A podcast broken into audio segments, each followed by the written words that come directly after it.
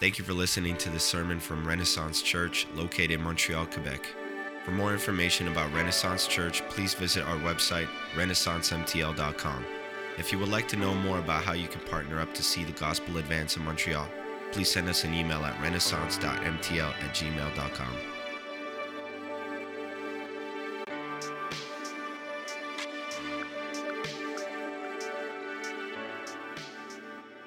have a question. As Christians, how do we respond to the pressures of seeking to follow Jesus?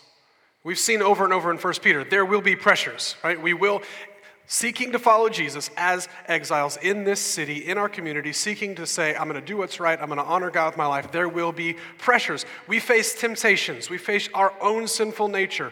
We face, as we're going to read in a minute, an adversary, the devil that is against us, that wants to devour. We face suffering. We face things like being mocked and marginalized, all of these things. And so the goal of the book of First Peter is to remind us of who we truly are in Jesus. If you go back to chapter 1, that's what he's doing. He's saying, "Hey guys, remember, remember you are rescued and saved. You have a living hope. You have eternal life through Jesus." So the goal is to remind us of that so that when the pressure comes, people see Jesus in us. It's a simple analogy. Maybe you've heard it before, but if you get a sponge and you fill it with water and you squeeze it, water comes out, right? Um, if it was me, like if I was the sponge and I was squeezed that way, probably coffee would just like be everywhere, flowing everywhere. be like, oh, okay. Um, but it's, it's simple. Like it's that simple truth of when the pressure comes, what is truly inside of us will be revealed, will come out. We face a choice as Christians. We face a choice when we face the pressure of following Jesus in this world. This is going to kind of be our, our main thing this morning. It's this when the pressure comes, will we live in the way of the gospel or will we live in the way of the world? We're going to look at and kind of compare and contrast all morning as we go through this sermon. So we continue in 1 Peter, the series called Exiles. This letter was written to Christians who Peter refers to as exiles. Remember, we're talking about exiles are temporary residents living in this world, knowing that's not our true home. Heaven is. And so these Christians, much like us, were facing social, cultural marginalization as a result of their faith in Christ. Here's the deal for us sitting here today living in living as a Christian in Montreal is not easy. There are pressures, there are distractions, there are temptations surrounding us. And the book of First Peter helps us know how to faithfully follow Jesus in a place like Montreal or any other place that you live that has its pressures. But for us, it shows us how to follow Jesus in this place. We're going to read 1 Peter 5 this morning, and this chapter is filled with closing encouragements for exiles. Okay, I don't remember the last time you wrote a letter. Maybe you, you, you write the Dear so and so, I hope you're doing well, blah, blah, blah. Then you write what you want to write, and then you get to the end. Dylan's shaking his head, which means I think he hasn't written a letter in I, I, don't know. But, but you, so an email, a text, I don't know. When you get to the end and you might, you might kind of like, you know, in closing and you kind of reiterate some things. It's a little bit of what Peter is doing here. He's kind of rehashing some things he's already said.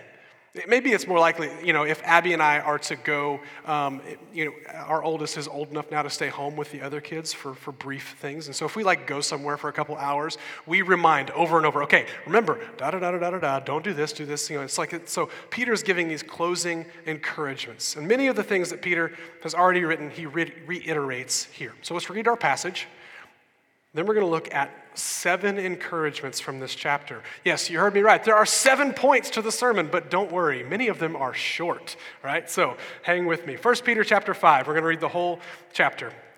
Peter writes, So I exhort the elders among you, as a fellow elder and a witness of the sufferings of Christ, as well as a partaker in the glory that is going to be revealed.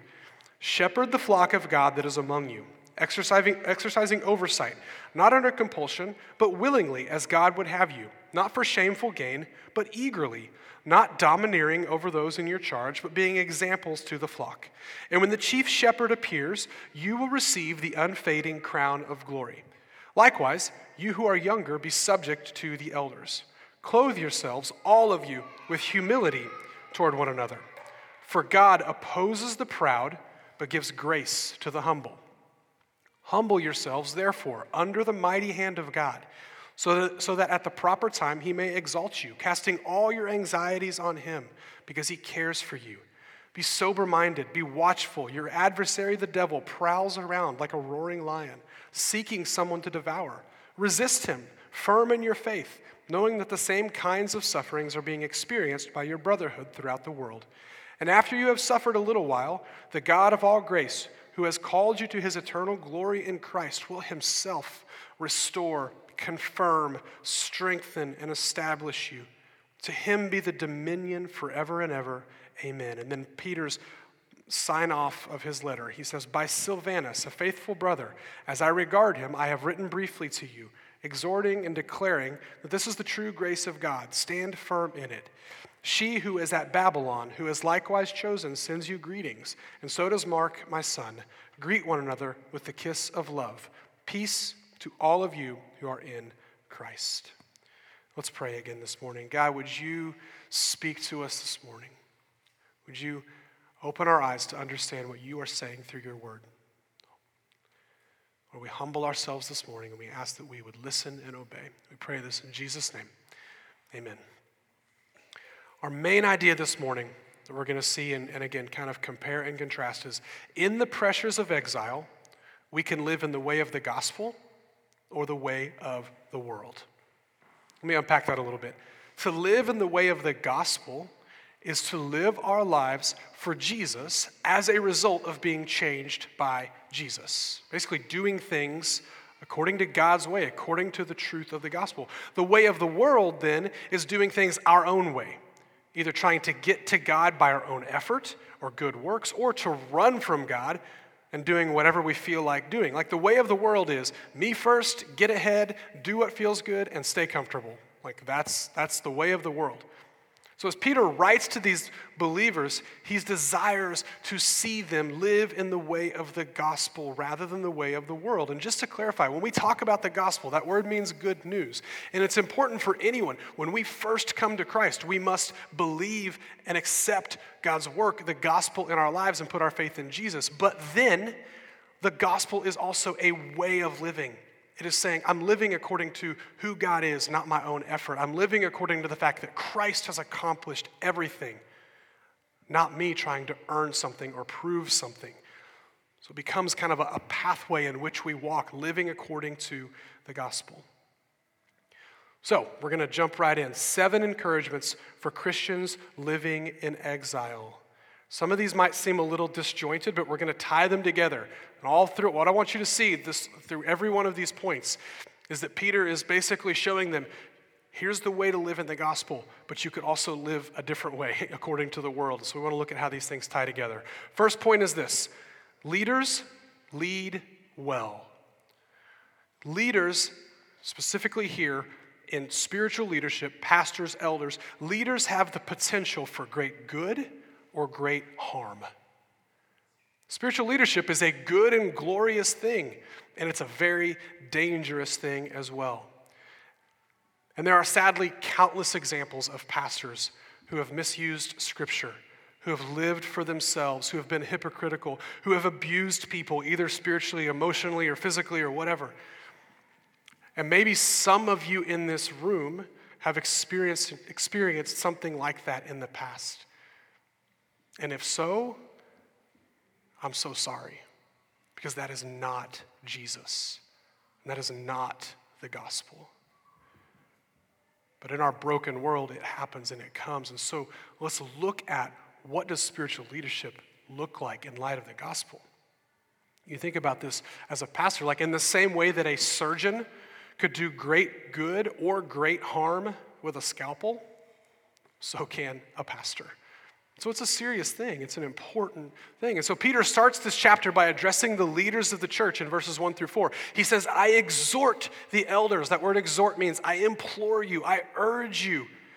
Elder there here, here means similar, there's like a, these combinations of words in the New Testament. It means church leader, administrator, pastor, shepherd, overseer. These are all kind of synonymous in the use of this word.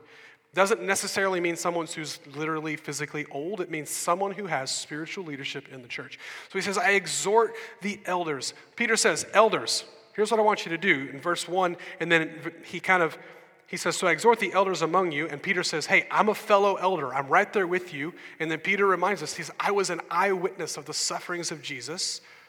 And I share in the same things that you do. But the message that he gives to them, and he says, Elders, shepherd the flock of God that is among you.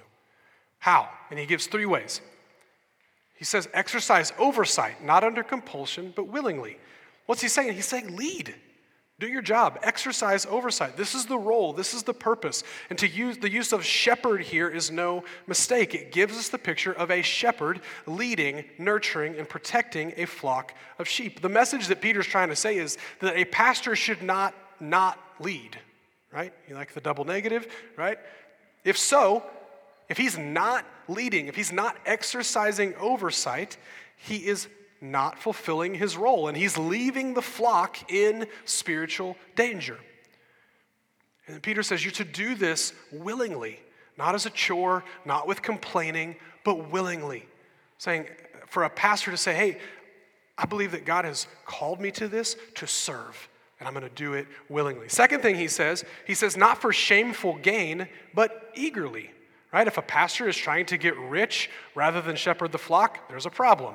Pastoring is a joy, and the goal is not financial gain or popularity or Instagram followers, right? The role of the pastor is to joyfully and eagerly lead people spiritually. So, not for shameful gain, but eagerly. And then, thirdly, he says, Shepherd your flock, not domineering, but be an example. A shepherd is gentle. A shepherd guides sheep towards food and water and away from danger. A shepherd does not beat sheep into doing what he wants. I've never literally been a shepherd with real sheep, but they don't beat their sheep, right? Goats, maybe, I don't know, but sheep, goats are weird, man. Um, that's not in my notes. A shepherd does not, a shepherd does not beat sheep into doing what he wants. Here's the thing: a pastor who is domineering is not an example of Jesus.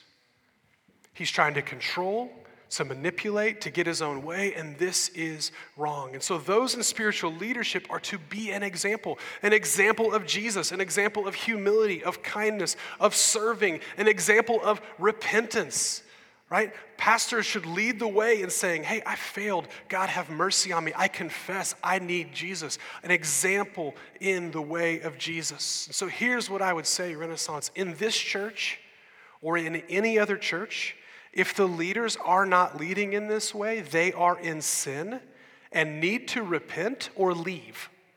And if they don't leave, you should leave. Look at verse 4. It kind of sheds some more light on this. It says, When the chief shepherd appears, you will receive the unfading crown of glory. What Peter is saying is here is if you are an elder, if you are a leader, you are under the authority of Jesus. He is the chief shepherd. Jesus is the chief shepherd of this church. I'm not the pastor of this church, Jesus is. So, pastors are to lead with humility under the authority of Jesus. And the verse 4 also gives an encouragement. It says, Stay faithful, lead like Jesus, there is eternal reward. So, this obviously matters for the pastors and leaders of this church, but it also matters for you, right? If you move to a new place someday or you find a new church, ask yourself are the leaders leading well? Are they leading in this way? But the deeper question here is about spiritual leadership. So think about your own life. Many of you in this room are involved in discipling others. Maybe you help lead kids. You have spiritual influence over other people. How are you leading others?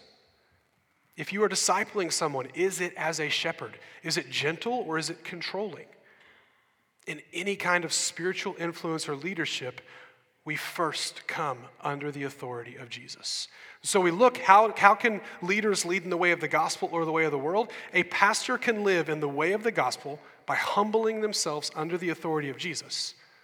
But he can live outside of the gospel by leading out of his own flesh.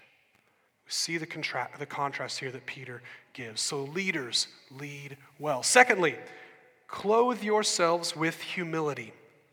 Our natural instinct is pride and rebellion right? How many people, if someone says you can't do something, that's just more of a reason for you to want to do it, right? We're not all like that, but some of us are. It's our natural, if someone tells you you've done something wrong, we're like, well, no, I didn't, or it was because of this, right? Pride and rebellion, we are really good at that.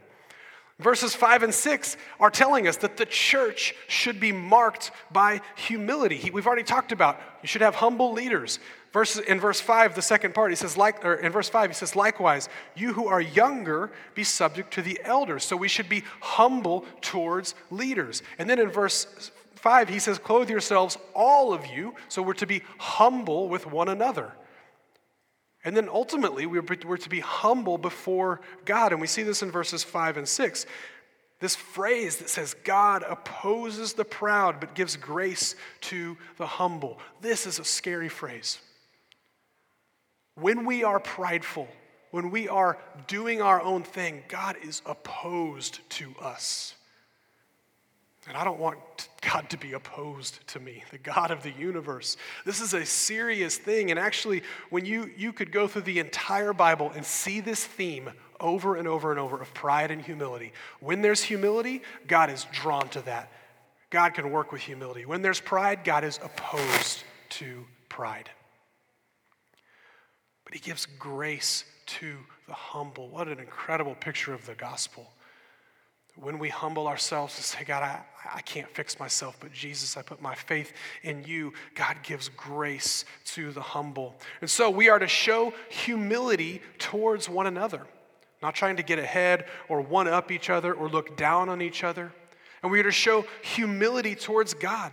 He says, First Peter, First Peter, his name is not First Peter, his name is Peter. Peter says, Humble yourselves, therefore, under the mighty hand of God. Again, this is serious stuff to say.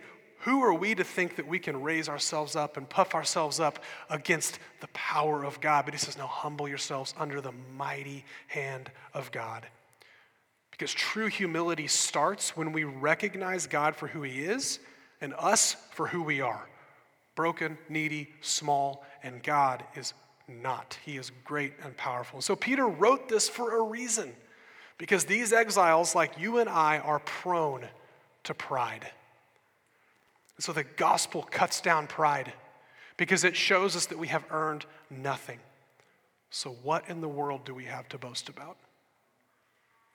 Every good thing we have is a gift from God. Every good thing in us is a result of the work of Jesus in us. We have nothing to boast about but to boast in Jesus. Jesus humbled himself, becoming a servant, so that you and I could be rescued out of our sin. So we live in the way of the gospel by living in humility before God and before others. But we live in the way of the world by living in rebellion and pride. So clothe yourselves in humility. The points as we go get shorter as we go, so stick with me. Third thing he says, he says, cast all your anxieties on God. And we sung that a moment ago. Cast all your burdens now on him. Christ has defeated every sin.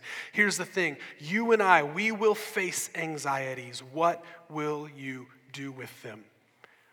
Now, I will say as a side note, we know, we all know like the, the, the like regular life anxieties the things that come and like we try to control whatever. But I also know that there are struggles of anxiety that require other like they start with our understanding of the gospel, but they require someone else to help us process through these things. So um, I want you just to hear that. But as exiles, there will be suffering, cultural pressure, your own flesh, temptations, fear, insecurity, worry, instability. So, what do we do when these things come in like a flood? Well, Peter says in verse 7 cast all your anxieties on him. Okay, that sounds like Peter is making a nice Instagram post, right? We've got a picture here we're to see, right? Think of, oh, okay, thank you, Peter. I'm to go sit on a dock and look out at the water and cast all my anxieties on God, right? Um, this, this, this phrase, um, I think, has become such a like, almost like inspirational Bible quote, right? It's true, it's, what, it's there, right? But, but we, we sometimes see it and it's like, okay, just let go and let God. Okay, Peter, you know, what are we talking about? How, you know, you, you don't know what these anxieties feel like. How can I just like cast it away? But then the verse continues and says, Because he cares for you. God loves you. Peter, This is nice, but it still doesn't feel like it quite impacts my real life. It still feels like a nice quote on Instagram or on a poster in a church basement, right? What is going on here? Well, let's dig into it a little bit more because I don't want it to be a nice quote for us this morning. It is a life giving truth from Scripture. When we try to manage and control our own lives, to keep all of this plates spinning, to grit our teeth and try to get through the hard stuff. When we do that, what are we doing? Are we trusting God? Are we letting Him be in control? No, we're not. We're trying to manage it. So, casting all our anxieties on Him it has nothing to do with the situation. It doesn't change the situation, but what happens is it changes our heart. It, be, it comes down to what do we believe about God? Do we believe that He is God and He is control, in control, or do we not? And we might say we believe it, but we practically we, we forget it and we don't live it out. And casting our anxieties on Him, it moves us from that feeling of panic because we are not in control to a feeling of peace in our hearts because we are recognizing that God is truly in control. And that is the key to say, Am I in control or is God? And our honest, deep down answer to that question will determine what we do with our anxieties. Personally, I'm not a stranger to this. One example of this is I face the anxieties of raising kids in this city where everything wants to shape them to be like the world. And there have been times when I have let that fear for my kids and their safety and their spiritual growth, I've let it consume me and I overthink it. Does anybody overthink? Now, don't think too hard about raising your hand, right? like, I, I don't know, do I? Uh, like, I overthink it and I try to make sure that I have a sense of control, but I, but I don't. And it's only when I stop and say, I'm not in control, but God, you are. And God, you love my kids more than I do. So for me, that's what it looks like to cast my anxieties on the Lord. We can take our cares and our worries and our anxieties, and we're going to say, God, God, these are going to have to be your problem. They're too much for me, but they're not too much for you. So, for my kids that are in the room, I'm not saying you are a problem, I'm saying my anxieties are a problem. God, these are going to have to be your problem. They're, they're too much for me, but they're not too much for you. And so, maybe if you don't have kids this morning, if you have kids, I think you know exactly what I'm talking about. If you don't, think about the stresses, the anxieties of your job, your finances, your relationships. And when the anxieties come, we can cast them on the Lord, saying, God, these are going to have to be your problem. They're too much for me, but they're not too much for you. And then we see this phrase, because he cares for you. This isn't just Peter saying, hey, remember, God loves you. It is a deep truth that fills us with hope and encouragement that the God of the universe sees you. He cares for you. Your concerns are His concerns. He cares for you. So Peter tells these exiles the pressure is going to be there. And when you feel it weighing you down, cast those anxieties on me because you can't carry them on your own. So we live in the way of the gospel when we recognize that God is in control. We live in the way of the world when we try to control and manage things on our own. The fourth thing that Peter writes to encourage is this stay spiritually awake. I didn't say woke, I said awake. We naturally drift to spiritual slumber and spiritual sloppiness, right?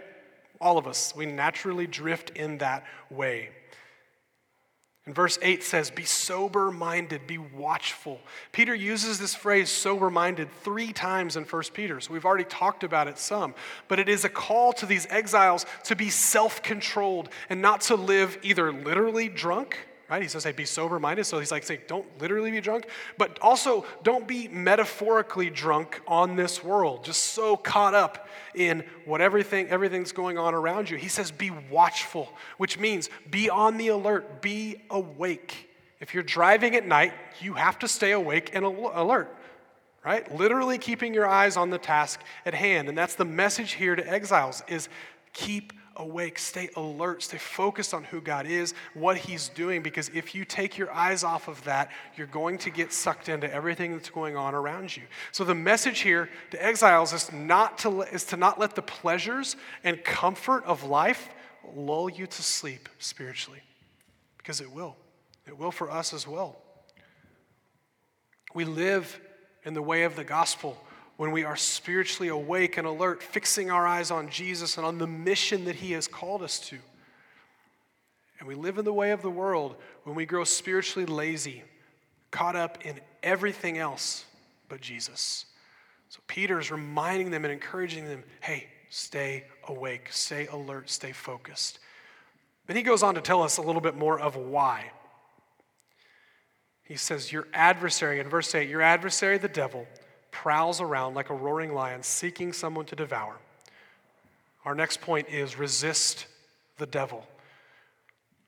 The scripture reminds us we as Christians, we have a real adversary. And I'm not going to go into an entire theology on Satan and the devil, but the truth is we have there is a spiritual realm and we have a real adversary. The enemy, Satan, wants to devour us, to swallow us up like a lion. If you've ever watched a nature show, lions don't eat daintily, right? They devour. so, stay spiritually, as Peter is telling them this, he's saying, hey, stay spiritually awake so that you can resist the devil, so that you can stand firm. The devil will tempt, will attack, will seek to make us fruitless and useless as Christians. He wants to distract, discourage, and devour. But Peter says, resist the devil. So, how do we do that? We resist him, he says, by standing firm in our faith, recognizing that he who is in me is greater than he who is in the world. And Jesus reminds us of that as well. He says, In this world you will have trouble, but take heart, I have overcome the world. So, by believing, how do we do this? How do we resist? We do it by believing the truth of God's word over the lies of the enemy. We stand firm in our faith by building our lives on Jesus and on the truth of God's word. When the enemy comes, he is the father of lies. He tells lies. He seeks to pull us away from Jesus. So we stand firm in our faith by saying, I, see, I know what the enemy is saying, but I know the truth of who God is. And I build my life and I stand firm in my faith. I don't, I can't manufacture it. I can't fix everything, but my faith is in Jesus. And so we live in the way of the gospel by standing firm in our faith in Jesus, resisting the devil we live in the way of the world by being swayed and distracted by the lies of the enemy. These kind of flow into one another. The next point is this you are not alone. We naturally think, I'm the only one. I'm the only one with this problem. I'm the only one that's facing this. I'm the only one that has this struggle. Uh, and and some, we just feel that naturally. Then it kind of turns into like a pity party. Like, why do I have to be the only one, right? But we are not alone. And that's what Peter is trying to communicate here. He says, resist the devil, stand firm in your faith. But then the other way that we resist the devil is by knowing that other Christians in other places are facing suffering and attack as well. And you're like, okay, how does that help us? And yet it reminds us we're not alone. There is encouragement in knowing the things that we face. There are people all over the world that face those things, people who are seeking to follow Jesus. Now, to be, to be true, truth is, there are people all around the world facing so much more than we face. And this reminds us to remember we are not alone in the following Jesus. There is encouragement in this. And then, so Peter's saying, hey, remember they're facing the same kinds of suffering by your brotherhood throughout the world. It's important for us to remember that church is not just us in this room. There are churches all over this city, there are churches all over this world meeting today to lift up the name of Jesus, going through hard things, seeking to stay faithful. By God's grace, we get to be a small part of that. And there is joy in that, there's encouragement in that. Peter says also in verse 13, this is a little strange. He says, She who is at Babylon, who is likewise chosen, sends you greetings. Again, he's reminding them they're not, not alone. And there's People have argued over how to interpret that, she who is at Babylon. Some people think it's code for the church in Rome, but it seems more likely that that's not what he means. He literally means the church that's in the city of Babylon that's gathering. He's saying, hey, there's this church in another place, sends their greetings. They're with you, they're reminding you, there's comfort, there's encouragement. So we don't face the enemy alone. We are a community of exiles, bound together by Jesus, holding each other up and cheering each other on. We live in the way of the gospel by locking arms with our brothers and sisters in Christ. But we live in the way of the world by isolating ourselves and living for ourselves and living in self pity. We are not alone. Finally, the encouragement hang on to Jesus. I think what Peter's trying to communicate to these people and to us, he says, you're going to want to quit. Verse 10, he says, After you have suffered a little while, He's reminding them there's pressures. You're going to suffer. You're going to want to quit. But verse 10, what does he say? After you have suffered a little while, the God of all grace, who has called you to his eternal, eternal glory in Christ, and I love this, will himself restore, confirm, strengthen, and establish you. Have you ever gone to a store and you have, like, hey, you know, like I need help with something, and you know, you get to talk to like the actual boss, like the, the person, like, literally, ooh, it's like the boss himself will come and help you out, right? Peter's saying, Christ himself will restore and establish you. But Peter's saying, you're going to want to quit. You're going to want to focus on what's right in front of you, but our hope is in heaven. And he's encouraging them know this after you have suffered a little while, which reminds us Suffering is temporary. We have the hope of heaven. After you have suffered a little while, Christ Himself will restore, confirm, strengthen, and establish you. Hang on to Jesus. And then in verse 11, he says, To him be the dominion forever and ever. Amen. We don't use this word dominion a whole lot, but here's what it means power and might that these things are ascribed or given to Jesus forever and ever. Another way of saying to him be the dominion is he is the King of kings, ruling and reigning from now into eternity. He is Jesus. And Peter is saying, listen, Jesus has conquered the enemy. He has all power and authority. While the devil prowls around like a roaring lion, Jesus is the risen Savior who Scripture calls the Lion of Judah, the King of Kings. To him be the dominion forever and ever. We live in the way of, God, of the gospel by clinging to Jesus and the strength that he gives. But we live in the way of the world by giving up and saying, I can't, I can't be in this fight anymore. I just got to take care of me. I just got to do my own thing. I just got to be comfortable. But Peter says, hang on to Jesus. As we close, in the pressures of exile, we can live in the way of the gospel or the way of the world. And Peter has given us seven different things here of ways to remind us here's how you live in the way of the gospel. We can ask the question okay, Peter, why? As we remember this whole series, this is, this is kind of wrapping up this theme here of, of exiles. We're going to continue into 2 Peter next week, but this is kind of a, a, a closing to this point of the letter.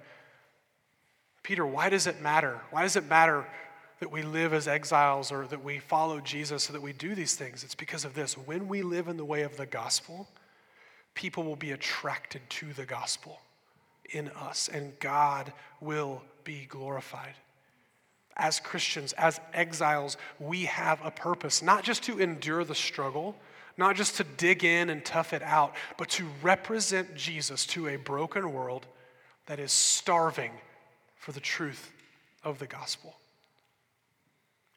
I had a conversation with someone yesterday who was he was very honest with me about struggles he's been dealing with and facing and he's he's he's turning 40 soon and uh, he's like, This has made me think about a lot of things. And I'm like, Yeah, I, I get that, right? But it opened a door to be able to say, There's good news.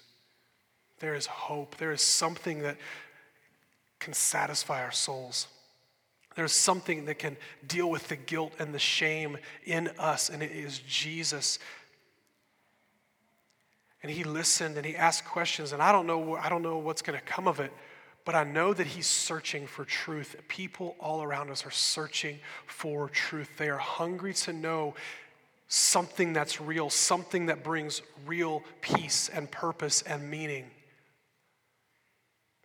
And as exiles, as Christians, when we follow Jesus, we can represent Jesus to the world around us that is hungry for truth. As we think about the message of the gospel, the good news that Christ has given himself to pay the price for our sin. We remember what Peter says here God opposes the proud, but he gives grace to the humble. And this morning, our sin is rebellion against God. It's pride and rebellion saying, I'm going to do it my own way. God is opposed to our sin. Apart from Jesus, if you have not put your faith in him, you are separated from him. And to not put it lightly, he is opposed to you, to your sin. He loves you, he made you, he is opposed to your sin.